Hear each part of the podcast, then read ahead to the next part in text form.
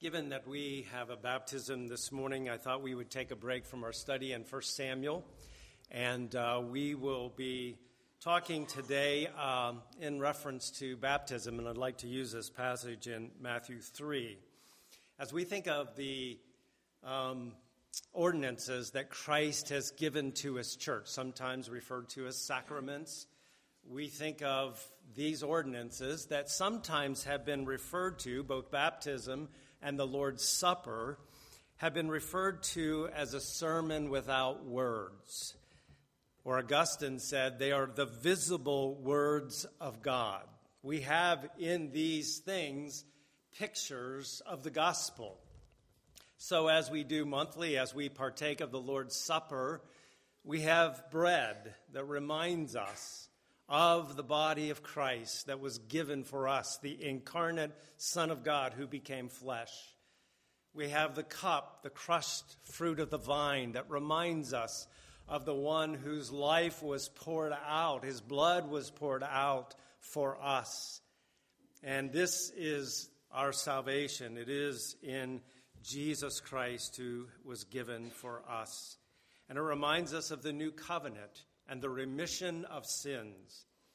As we think about baptism, it is a beautiful spiritual uh, reality um, that is pictured in this that we have been commanded. Um, Matthew 28 19 says, Jesus says to his disciples, Go into all the world and preach the gospel and make disciples. And having made disciples, then, baptize them in the name of the Father and the Son and the Holy Spirit. And when we are baptized, we are making this declaration that we are united to Christ. Our hope is in Him. And this is what the disciples did. They went and preached the gospel, and as people were converted, came to faith in Christ, they were baptized.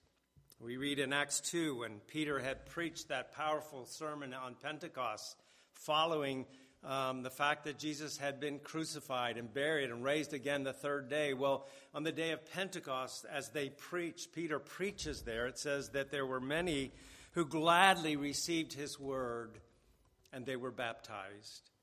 It is their identification with Lord, the Lord Jesus Christ and his death, his burial, and his resurrection, and a, and a reminder that we have been called to walk in newness of life. That old man has died what I was in Adam has died. And I'm a new creation by God's grace, and I'm to live in new ways. And as we witness baptism today, we are reminding ourselves of that ourselves. That we too are reminded we have been, we have been joined to Christ, and we are to walk in newness of life. That old man is dead, and we are to put on the Lord Jesus Christ and make no provision for our flesh in regards to its lust. But I think one of the things that is central when we think about baptism is there is this idea of identification. And I've, I've entitled this sermon, A Twofold Identification. When I am being baptized, when a person is being baptized, they're saying that I'm identifying myself with the Lord Jesus Christ. I died in him, I was buried in him, raised up together with him. And I'm identifying with the saving work of Jesus Christ. I'm identifying with this triune God of the Bible, the Father, the Son, and the Holy Spirit. Because Jesus said, when you're baptized, you're baptized in the name of the Father, in the name of the Son, and the name of the Holy Spirit. And so there's this identification of the believer with the triune God. My sins have been washed away, and I've been raised to walk in newness of life.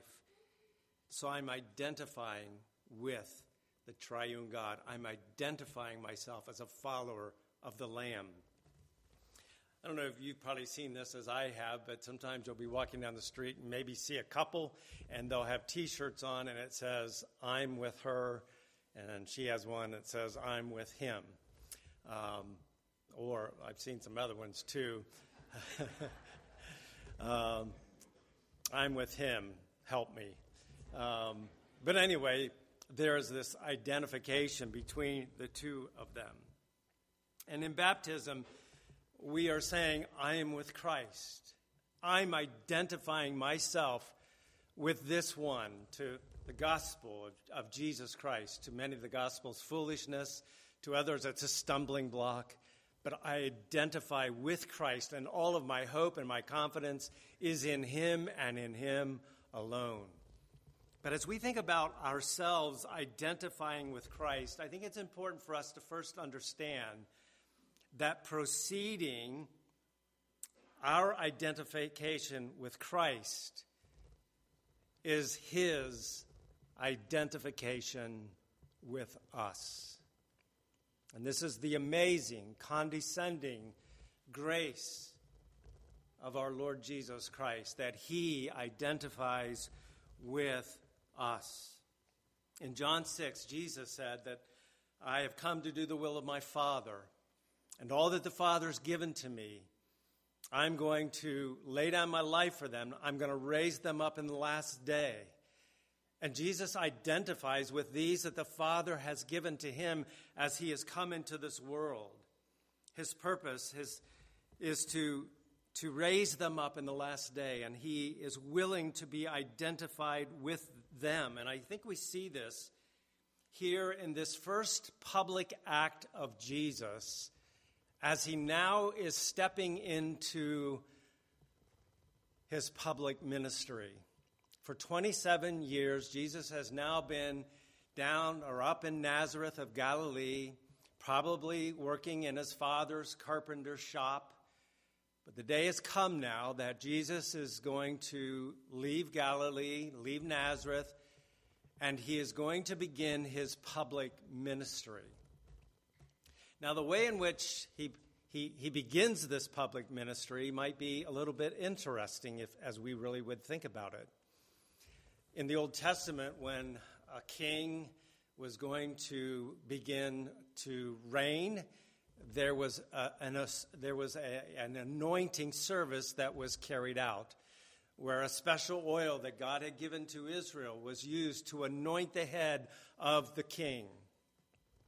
And when we think about Jesus as he's stepping into this role, now the messianic king, who's now beginning his public ministry, we might expect that he would go down to Jerusalem and there, by the high priest, he would be anointed with oil, but that's not what he does.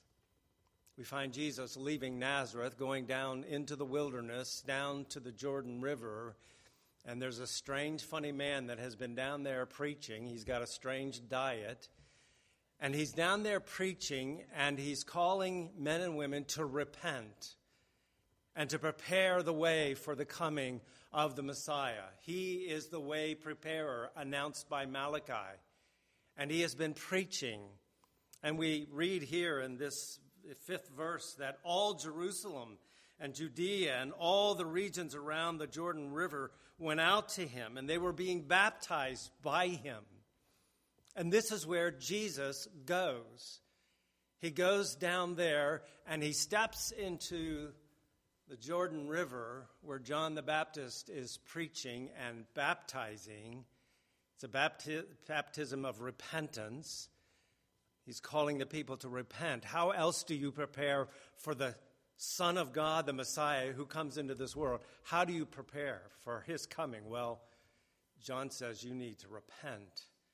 You need to humble yourselves and prepare yourself for this one who is God's anointed one and King and Messiah and Redeemer. This is the proper way in which you prepare your heart for Him, confessing your sins. And so Jesus comes, and it is here that we see Jesus stepping into the waters of the Jordan River and saying to John, I need to be baptized. And what we see here is Jesus' identification with sinners in the Jordan River. Among other things that I think are being depicted, this is one of the central things that as he begins his public ministry, Jesus is identifying himself with these people being repenting and being baptized in the Jordan River. And so, here, as John sees Jesus coming, and he has some idea, evidently, of who this Jesus is. he has knowledge of him. We see John's reservation. We see in verse, verse 13 Then Jesus came from Galilee to John at the Jordan to be baptized by him, that is, by John. And John tried to prevent him, saying, I need to be baptized by you, and are you coming to me? As Jesus steps into the water and evidently asks John to baptize him, John tries to prevent this. And the words that he used here, they're, they're very strong words. It's an intensified form to prevent. It means to, to try to hinder him thoroughly. And the idea of the verb here that is used as well is that it wasn't just a one time thing. He continued to, to, to make his case. This is not right. This is not right for me to baptize you. I need to be baptized by you rather than me baptizing you. And so he is, for a period of time, debating with and dialoguing with Jesus and telling him that he is, he is not, he doesn't feel it's right for him to baptize Jesus. It's not appropriate, it's not fitting.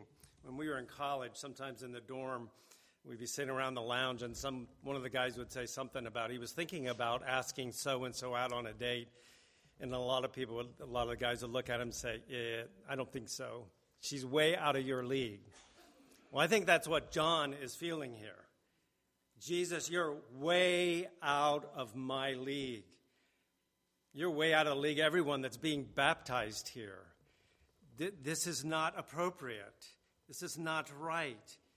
And we read back in verse 11, he says, I indeed baptize you with water unto repentance, but he who is coming after me is, he's mightier than I, whose sandals I'm, I'm not even worthy to carry. And he will baptize you with the Holy Spirit and with fire. So John senses the complete inappropriateness of this in his mind. I kind of think of Peter. You remember in the upper room, Jesus gets down on his hands and knees to wash the disciples' feet.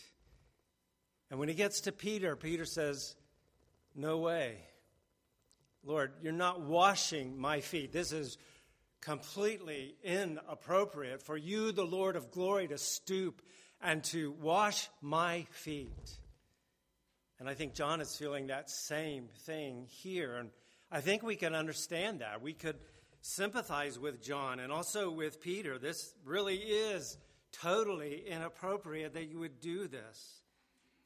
John recognizes that Jesus has no sin, he has no original sin. He has no personal sin that he needs to repent of. He needs no forgiveness. And certainly that truth is affirmed to us again and again in the New Testament that Jesus is holy and innocent and undefiled. He is separate from sinners. Even Pilate recognized this. I find no sin in this man. Hebrews 4 tells us that Jesus was te- tested in all points like we are, yet without sin. He is holy and innocent, and he is undefiled. There was no immorality in him. There was no, there, there was a qualitative difference between Jesus and everyone else that John baptized. And we see here the great condescension of our Lord Jesus Christ. He is one who has come now in these waters to be identified with sinners. In his virgin birth, Jesus identifies with us in our humanity. In Hebrews 2, we read there that because the children partake of flesh and blood, he also partook of the same. He became like us. He received a body. He was undiminished humanity in fullness, joined to undiminished deity. But he became like us at the birth, his birth. In his baptism, Jesus identifies with us in all of our fallenness, all of our brokenness. And so here is Jesus coming and saying, I need to be baptized by you, John. And we notice Jesus' own determination in this. In verse 15, Jesus answered, and he said to him, Permit it to be so now, for thus it is fitting for us to fulfill all righteousness. And then John allowed him. Jesus was determined. Jesus was persevering with John, even though John was pushing back. Jesus was determined. My wife sometimes tells me that you're often determined um, when you're doing something. And I, I just realized this week, well, I'm trying to be like Jesus. But of course, many of the ways in which I am determined are not like Jesus. So I, I hear my wife's comment. But Jesus is determined. We must permit this to be so. It is fitting. This is a command. It's fitting. It, it, it, we, we must permit this to be so. I understand, John, your resolutions or your reservations, but I'm determined to do this. So, why would Jesus do this? He has no personal sin. He's unlike anyone else that has come to the rivers of the Jordan to be baptized. And I think what we see here is that Jesus is willingly identifying himself with his people in the waters of baptism. What might seem to be unfit and inappropriate is appropriate now. As I begin my public ministry, from the outset, I want it to be known that I'm identifying with these here in the Jordan River who are, who are, who are repenting of their sins. And this is a picture of their sins being washed away as they're being baptized in the river. And I'm identifying myself with these people. And it's necessary that we fulfill all righteousness. I think he's saying, This is the will of the Father for me. And this has been the purpose of Jesus. Even when he was 12, when his parents found him in the temple, and these are the first recorded words of Jesus, and they found him in the temple, he said, Must I not be about my Father's business? And what we see as he begins his public ministry is it is necessary for me to do the will of my Father, to fulfill all righteousness. And this is the will of my Father for me. And it's necessary. And Jesus said, My food is to do the will of him who has sent me. I have come down from heaven not to do my own will, but to do the will of him who sent me. Jesus' whole life was marked by obedience, faithfulness if you listen to Sinclair Ferguson in his little podcast every day, he was talking about faithfulness this week, the fruit of the Spirit. And he said in the Old Testament, the word faithfulness and faith, they both come from the root word that is the word amen. And he made the analogy that every time we commit ourselves to do what God has called us to do, we are saying amen to the will of God. And this is what Jesus did throughout his whole life. Everything that came before him to do the will of his God, to do the will of his Father, he was saying, Amen. So be it. So be it. Even as he was ready to go to the cross. Not my will, but your will be done. Amen. So be it. And so it is here now that Jesus, he has come to fulfill all righteousness. He was one that was born under the law. Though he had no sin, he kept the Passover, which depicted salvation and redemption through the slain uh, lamb. Isaiah 53 says that he will be numbered among the transgressors. And so it is with Jesus. He is fulfilling all righteousness, and he has come to identify himself here in the waters of baptism with those who have come and are prepared and preparing their hearts for the coming of this Messiah. So we might imagine Jesus standing there in the Jordan River with that shirt on I am with them. I am with them. I am going to be their representative. I'm going to stand with them. And it's little wonder that we, when we find Jesus in the Gospels, that who are the people he's hanging around? And this is the criticism of his enemies, the Pharisees and the scribes. This man, he receives sinners and he sits at table with them. We see this over and over again. He sits down with tax collectors. He went to the house of Zacchaeus, who was a chief tax collector. This, this is the basket of deplorables. That's the kind of people Jesus was hanging around with. And, they didn't like this. But Jesus said, This is why I came. I didn't come into the world for those who are righteous, I came into the world to save sinners. And so here's Jesus identifying himself with sinners. Simply, Lenski says, simply as a perfectly holy person, it would not have been appropriate for Jesus to ask for or for John to grant him baptism.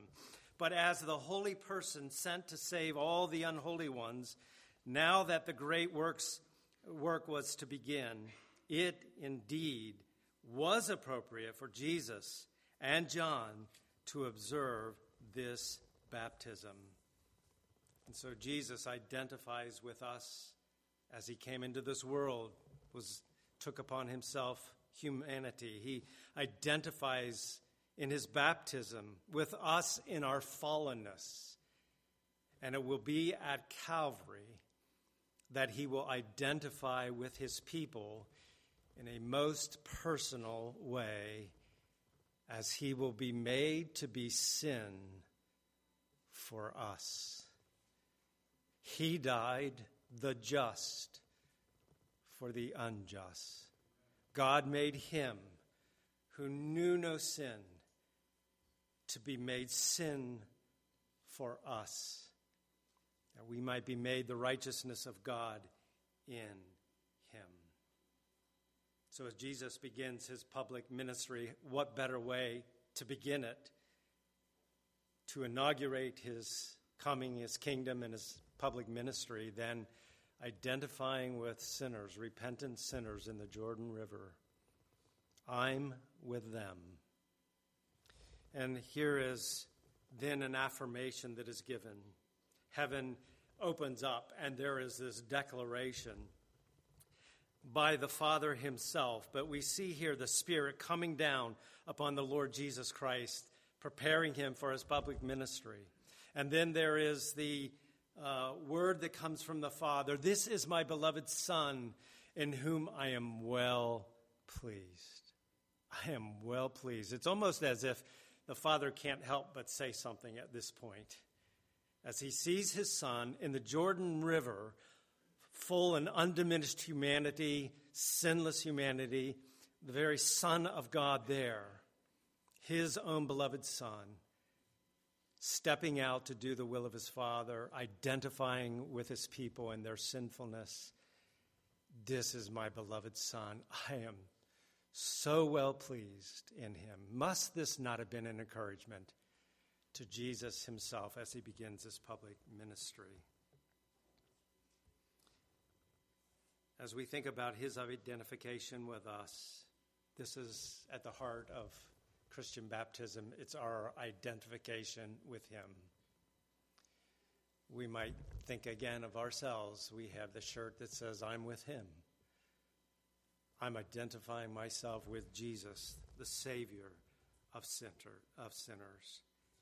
And in baptism, we're confessing many things. We're confessing that our hope is in Christ and in Him alone. We're confessing that that Christ is the one who has purchased this and brought it about. It is a work of the triune Godhead. The Father had sent his Son, and the Son came willingly. It's the Spirit who comes and applies salvation. It's, it's a triune redemption, salvation.